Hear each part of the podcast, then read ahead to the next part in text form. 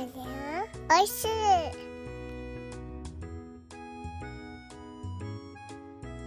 ハッシュタグでつぶやこう牛乳でスマイルプロジェクトは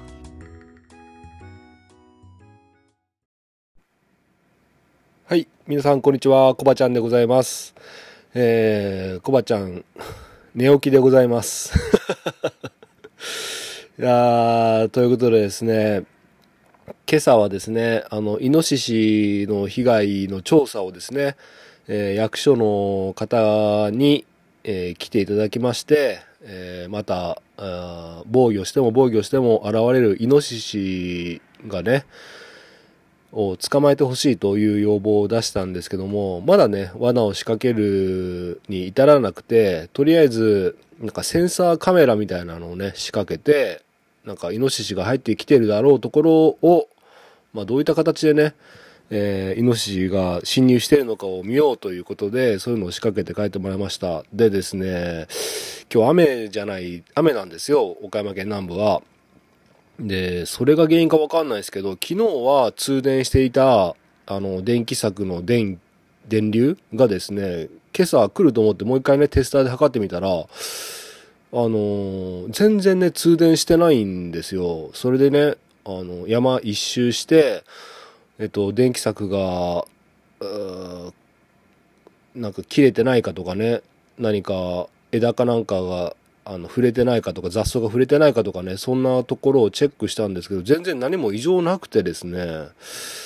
うーんと思ってねそれで2週ぐらいしてチェックしてねもうそれで、えー役所の人対応したりしてもうなんかね疲れ果てちゃって で今日雨だから全然やる気も起きなくてねえー寝落ちというかね、えー机の上座ってぼーっとしてたらいつの間にか寝ちゃってました。ということで、今14時30分でございます。はい。で、今日は、えっ、と、今日の一杯なんですけども、題名にある通り、入代生産書、7月分入代生産書ということでお届けしようと思います。で、中身なんですけども、昨日来てまして、えー牛舎のね、事務所に置いてあったんですけどもね、お母さんが先に見てね、えー開けたまま机の上に置いてあったということで、えー今回見てます。はい。で、今日はちょっとね、えーもう予想ついてたんですね。えーえーと、結論から言いますと、結果は良くありません。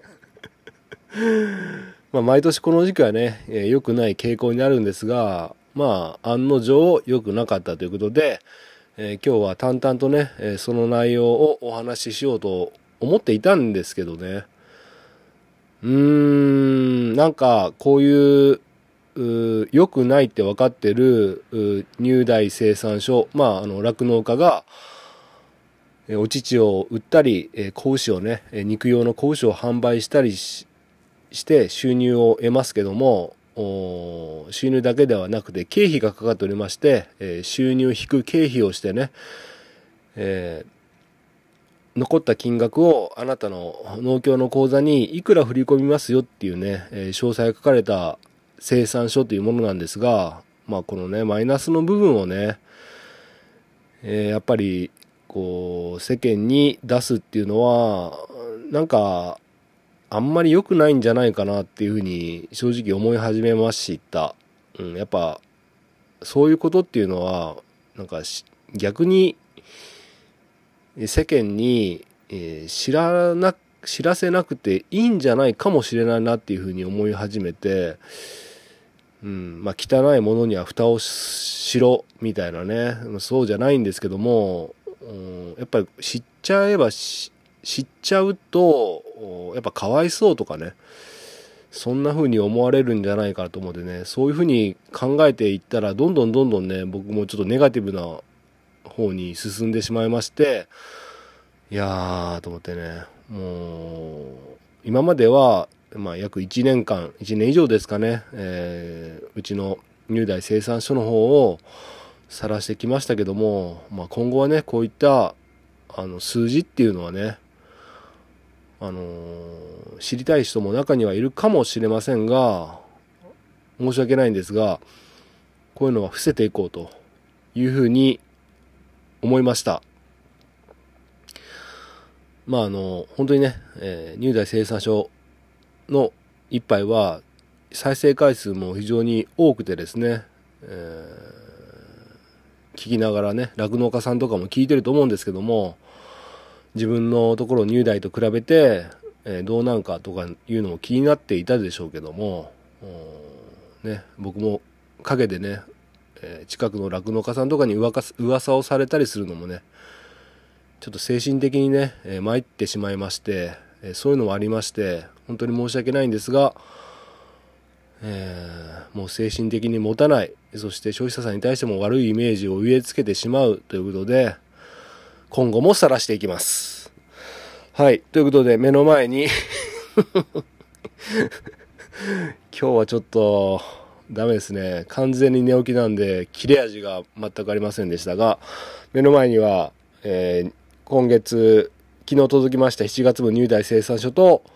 去年の7月の入大生産書、そして先月の入大生産書があります。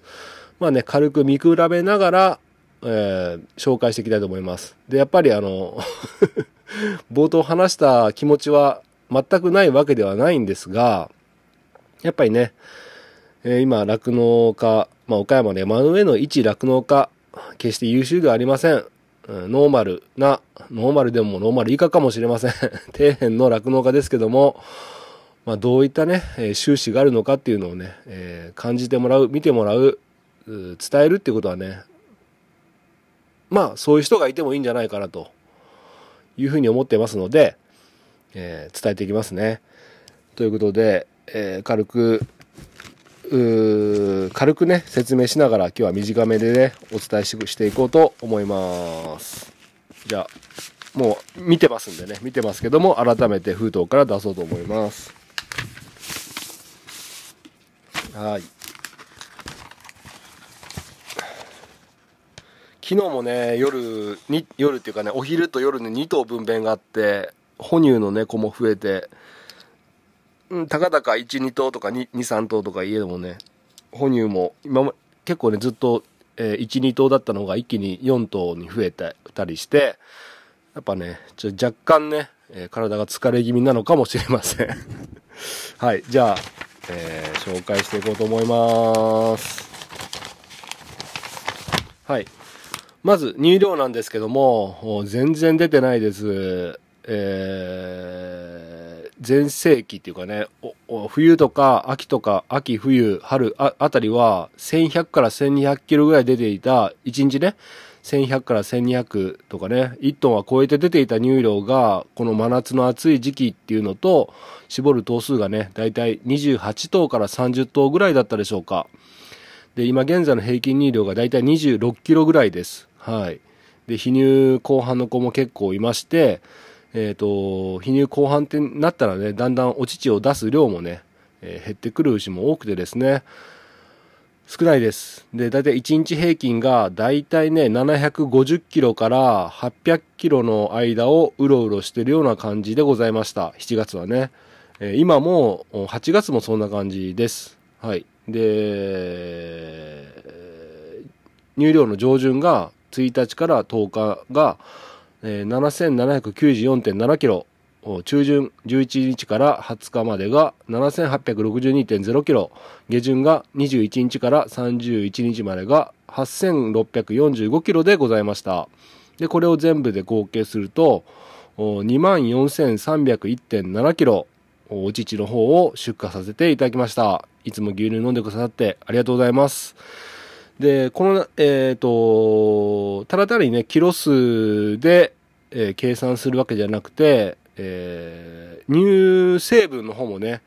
えー単価にかかっていきます。で、乳成分、平均だけ言っていきますね。乳脂肪率が3.83、無脂固形分率が8.86、体細胞数が17.1、えー細菌数が3.2でございました。で、あとは、えーこれを基準の指標がありまして、それからプラマイされるんですけども、まず基本入荷っていうのが、えー7月分は125.42円、125.42円でございました。これに先ほどの乳脂肪、無脂固形、体細胞、細菌数が、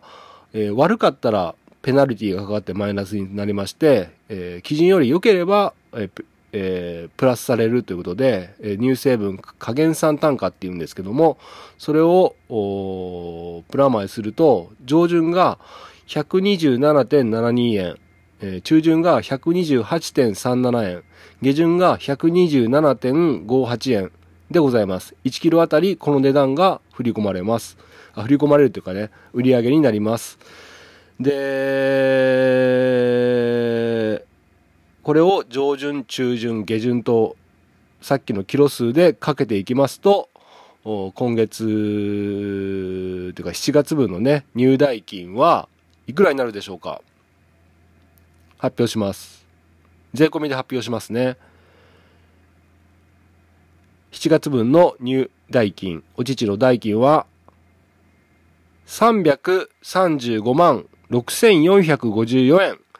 335万6454円でございました。ありがとうございます。ね。いやー、まあ、一見ね、300万以上あるよという感じですけども、多い時では500万円ぐらいある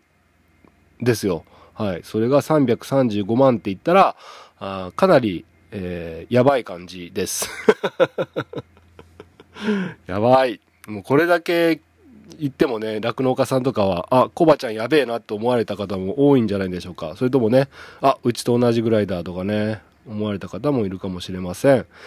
はい。で、まあ、これ、これがね、毎回言いますけども、これが振り込まれれば万々歳なんですけども、このお乳を出すためには、たくさんのコストをかけてね、えーお乳を生産しているということで、えー販売手数料であったりとかね、えー資材代とか薬品代とか、精液代とかね、精液を保管する窒素代とかね、ヘルパーを利用したり、牛運検定やったり、えー生乳を検査したりですね、えー J ミルクさんへの固出金があったり、えー乳牛導入事業を分割払いしているお金があったり、えー部品修繕費があったり、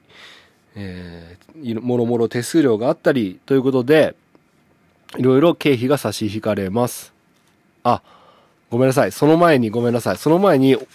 えっ、と、お乳代だけではなくてね、えっ、と、子牛代とかもあるんですよ。あのー肉用の子牛を販売した、えー代金があるので、それを発表します。ごめんなさい。ちょっと言うの忘れてた。あった。えっ、と、7月13日、保育元牛、えー、9万6800円。7月20日、保育元牛、えー、9万1000、ん？あれ ?9、さっき9万6800円で言いましたっけ？で、7月20日、保育元牛9万1300円、合計で、えー、18万8100円でございます。ありがとうございます。あとですね、えーこれも、先ほどのお乳代以外の収入ですね。はい。えっ、と、これと、補助金も入ってますね。ありがとうございます。補助金が、令和5年度第1四半期安定基金発展金ということで、えー全楽連さんから11,562円。ありがとうございます。そして飼料価格高騰緊急対策事業っていうのが11,624円。ありがとうございます。あともう一個でかいのがありますね。えー令和5年度酪農経営維持緊急対策事業補助金っていうのが、なんと40万5千円、40万5千円、えー頂戴できます。ありがとうございます。これは岡山県の事業だったと思うんですけども、どっかに詳細書いてあったんだけど、えっ、と、1頭いくらっていうことでね、補助金が出ました。本当にありがとうございます。すごい、これは助かりますね。ちょっと詳細の紙どっか行っちゃったんですけど、えーそういった補助金が出ました。ありがとうございます。これはでかい。40万以上。はい。で、これを合計すると、だいたい60万ぐらいのお入代以外の収入がありました。なので、合計で、えーさ入代が330万5,6454円だったので、合計すると、まあ、ざっくり言えば約400万円ですね。400万円の、売り上げがありました。はい。売り上げがありました。ありがとうございます。で、さっきごめんなさい。順序が逆になっちゃいますけど、先ほど言ったような、えー、経費がすごいね、たくさんかかっております。で、この中でもね、えー、毎度毎度言いますけども、えっ、ー、と、飼料代っていうのがね、牛の餌代ですね。それがすごいね、たくさんの、かかっている経費の中で一番大きい、えー、ウェイトを占めております。はい。で、これがですね、これを発表していこうと思うんですけども、えー、と、大体これが入代の半分ぐらいの額だと理想だよねっていう話をね、何とかしたことがあるんですけども、今回が入代が335万6454円だったので、この半分なんで160万ぐらいだったら、まあまあ健全に経営ができますよねっていう感じなんですよね。160万円ぐらいだったら。じゃあ、えー、今月どのぐらいかかったかっていう、その前に、ちなみに先月がいくらかかってたのかっていうと、先月が316万9062円、えー、餌代がかかっておりました。で、えー、ちなみに去年の7月はいくらかかっていたのかというと、ちょっと待ってね。えー、去年が261万1886円、えー、かかっておりました。はい。去年は安いですね。はい。で、今今月は、えー、今年の7月はいくらかかってたのかっていうと発表します。税込みで293万1308円でございました。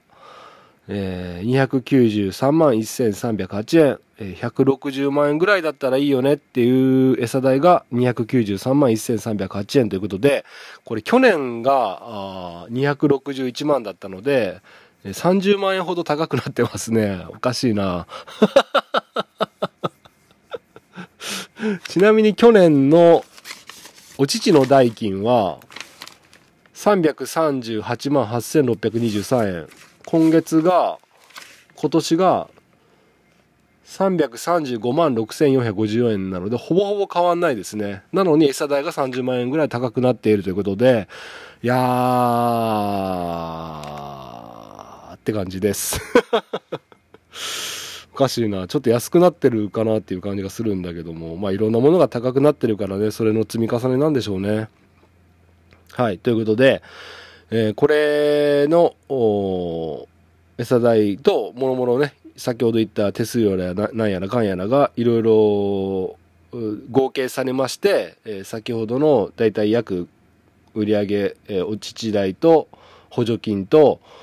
えー、お肉代を足した400万円引く、経費、だいたいいくらぐらいだったのでしょうか。僕の口座に振り込まれる合計振り込み金額を発表したいと思います。岡山小橋ランド楽して生き抜くラジオ7月分入大生産書コバちゃんの農協の口座に振り込まれる金額は？48万296円48万296円でございました。イエーイはい。えー、ちなみに去年が15万947円。そして先月が、えー、4万3000円。ということで、お今月はやったぞと思ってたんですが、だがしかし、だがしかしですよ、えー、この合計振込額っていうのは、あの、補助金っていうのはね、必ず振り込まれるんですよ。さっき言った、えー、補助金ですね、何点かありましたよね。えー、なんたらかんたら緊急対策事業補助金とか、あの、補填金とか、なんたらかんたら対策事業とか、これが、えー、ありました。あれでも、計算がちょっと若干合わないけど、はい。まあ、ちょっとごめんなさい。多少、ちょっと見逃してるのがあるかもしれませんが、これは必ず、口座に振り込まれるんですね。足りなくても。うん。で、えー控除不能額っていうのね、過去にも、先月も控除不能額ありましたけども、控除不能額っていうのがなんと発生しております。はい。えー補助金分は必ず振り込まれるんですが、それを抜かしてね、えーあなたの口座に振り込みたいんだけど、足りないから逆に、えー経費の分足りないから逆に、え後日振り込みか現金を岡楽に持ってきてくださいという金額が今月は出ております。いくらだったと思いますか、発表します。7月分入代生産書控除不能額後日現金か振り込みを現金を持っていくか振り込まなきゃいけない金額は56万1336円マイナス56万1336円でございました。ありがとうございます。ありがとうございますじゃないわ。はい。ということで、えー、48万円振り込まれてても、56万円支払わなきゃいけないということで、まあこれを引くと、お56万引く48万は、8万円マイナスでございます。でね、あのー銀行の口座に、えー先月まで約70万円ぐらい入っていれば、なんとか1ヶ月乗り切れるよねっていう話をしたと思うんですけど、よくよくね、え通帳の履歴を見てったら、やっぱ100万はかかりますね。もろもろいろいろと。電気代であったり、え年金、固定資産税、水道代、え生活費とかね、もういろんなね、経費が、あかかってます。で、やっぱりね、大体ざっくり100万円かかるんですね。ということは、えー今月はマイナス8万ということで、まあ、あの、100万以上足りないという状況です。もうこれはあれですね、あの産業として岡山小橋ランドは全く成り立っていないっていう去年、あ、先月に引き続きね、去年からも改善がほぼ見られない、えーそんな感じの事実が目の前の数字で、えー分かったということでございます。いやー、ちょっと本当に厳しいなと思って、まあ、今の時期だからなおのことね、あの、こうなることは分かってたんです。で、うちの親もマイナス100万円ぐらいかと思ってたから、まだ良かったんじゃない？みたいな感じで、まあ、親の方がちょっと若干前向きでね、ありがたかったんですけどもね、その言葉に救われる部分はあったんですけども、いや、本当にこの夏が明けてくれないと、で、ね、講師も、あ分娩もね、ちょこちょこ出始めて、えー搾乳頭数も増えてきて、まあ言うても今まだ31頭なんですけども、まあ販売する講師も増えて、でね、どんどん右肩上がりになっていけばいいんですけども、まあプラスね、これからプラス100万円しなきゃいけないってなるとね、並大抵の努力じゃない、努力をしない、あ並大抵の努力だと無理ですよね。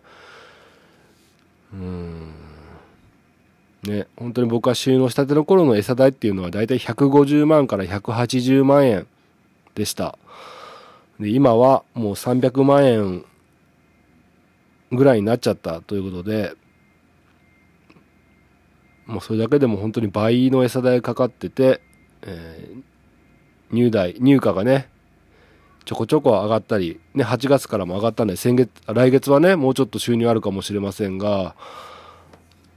えーオール購入って言ってね、自給飼料作ってない酪農家っていうのも結構ね、日本にはいると思うんですけども、まあそういった酪農家さんは、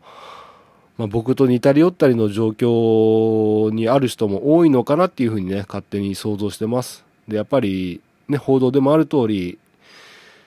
赤字の農家が8割を超えているっていうふうにも言われてますよね。うん。まあこれがね、あ一つのうちの牧場のね、中身を全部を、全部をね、こ事細かく言えてま、言えてませんが、まあ、いくら振り込まれて、いくら控除不能でとかね、いくら餌代かかって、いくら売り上げがあってみたいなね、ざっくりの内容をお伝えしましたけども、まあ、一例ではありますけどもね、僕と似たような農家さんもきっとたくさんいる、表に出てないだけでね、いるんじゃないかなっていうふうに想像しております。ですので、やっぱスーパーに行くとね、昔のイメージがありますので、牛乳高いなとかね、思われる方も多いと思うんですけども、日本全体としてね、見ると、あの、こういった酪農家、僕みたいな酪農家が再生産するため、あの、もっとコストを下げてね、自給飼料を作ったり、えー、構築連携したりとかね、次のステージに行くための資金さえね、えー、手に入らないという状況。やっぱりそのためには、今現在の適正価格にちゃんと入荷が、えー、牛乳の代金がね、反映されて、それをね、えー、ちゃんと分かっていただいて買ってもらうっていうことがね、その循環が回らないと、もうやっぱりね、次のステップへ進めない酪農家っていうのはね、どんどんどんどんやめていく。まあ、それは当然の流れだと思います。そしてね、えー、願ってもいない形で牛乳の価値が上がっていく。それは牛乳の量が、絶対量が減るから、あの、どんどんどんどんね、スーパーに並ぶ牛乳も減っていく方向になるんじゃないかなと。希少性が増して高くなる。そんな方向にならないのかなっていうふうにね、危惧しております。できればね、今の酪農家が生き残った状態でもう少しね、価格転嫁させていただきまして、えー、みんながね、生き残って、で、消費者さんの方もね、ちゃんとね、適正な給料をもらってね、えー、様々な値上がりしたものがちゃんと買えるようなね、そんな好循環な日本の経済になってほしいなっていうふうにね、思います。うん。はい。ということで、本当にね、もう今日は寝起きっていうのもプラスしてね、もうすごい暗い気持ちになってます。モチベーション上がんない、本当に。来月も似たようなものだと思います。で、今回補助金がね、40万円以上出たのがでかかったですね。これがなかったら、100万円、岡楽さんに持っていかなきゃいけなかった。振り込まなきゃいけなかったということで、まあ、家族経営、ね、僕は一人でほとんどやってますけども、こんなの毎回繰り返してたら、持つわけないですよね。1300万円借りてるからね、まだその残高があるから、生き、もう少しの間は生き残れるけど、それも、なくなっちゃったらもう完全にアウトで、それも返さなきゃいけないですから、はい。まあね、夏っていうのもありますから、ちょっと自分を上げていかないとまずい。11月過ぎたらね、搾乳頭数も何事もなければね、40頭近くに増えますので、そしてね、えー、また10円値上、今月からね、値上がってますし、えー、WCS というね、自給飼料、まあ自分のとこでは作ってないんですけどね、国産の飼料も多く使うようになりますから、なんとかなるんじゃないかなと 思っていますが、牛乳飲んでくださいって言いたいですよね。まあ、飲んでくださいっていうかね、飲んでくださってる方は飲んでくださってるので、本当にいつも牛乳を飲んでくださってありがとうございます。そしてね、お肉も食べましょうね。はい。お肉美味しいですよね。お肉と牛乳、今後ともよろしくお願いします。そんな感じで、今日はね、お便りとかもね、えー、普通歌とね、涼しくなる話も来てて、そちらの方も紹介しようかなって一瞬思ってたんですけどもね、また後日、明日にでもね、明日、明後日にでも、おお便りの方を紹介していこうかな、ダメだ、行こうかなというふうに思ってます。ごめんなさい、ぐだぐだな感じでしたけども、最後まで聞いていただいてありがとうございました。はい。あの、入代うち晒していいよっていう方がいらっしゃったらね、連絡ください。僕は代わりに読み上げますので うん、でも僕最近思うんですけど、みんな何を守ってるのかなって思うんですよね。あの、自分とこの収支を晒すことってそんなに恥ずかしいことですか？何か減るものあります？プライドですかね？うん。もっともっとね、あの、僕は見つけれてないだけかもしれませんが、もっとね、現状を伝えるっていうことをしてくれる人が増えてもいいんじゃないかなっていうふうには思ってます。まあ僕のこの入大生産所だけだったら酪農家やばいねと思う方もいらっしゃるかもしれませんが、ちゃんと黒字でね、ちゃんと売り上げを、収入を得てね、営農されてる方も当然いらっしゃいますから、こんな状況でもね。うん。でもやっぱ8割以上が赤字っていうことで、僕だけだとね、もう説得力ないかなっていうふうに思ってます。まあ中にはね、酪農家さんで僕がね、入大生産所の写真をね、えー X の方に投稿したら、もっと努力しろみたいな感じでね、えー言ってくる酪農家さんがいたりね、いろんな人がいますけどもね、努力が足んないんでしょうね。努力が足んないんですかね。足んないんでしょうかね。足んないんです。はい。まあ、僕は僕のね、現状を伝えていくっていうことに意味があると思ってやってますので、まあ、いろいろとね、不愉快に思われる方もいらっしゃるのかもしれませんが、今後とも、酪農業界、そして岡山小橋ランドをよろしくお願いします。最後まで聞いていただいてありがとうございました。今日の一杯、お味の方はいかがでしたか？お口になりましたら、また飲みに来てください。この番組は、牛と人との心をつなぐ、岡山小橋ランドの提供でお届けしました。それではまた明日。バイバイ。